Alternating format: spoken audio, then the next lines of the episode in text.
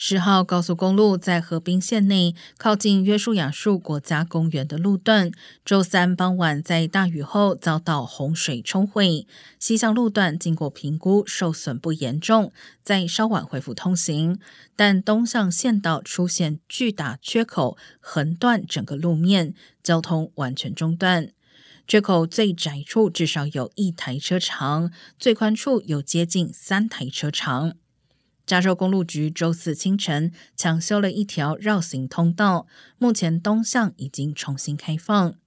根据气象预报，南加内陆周四仍可能出现雷阵雨，需提防突发洪水。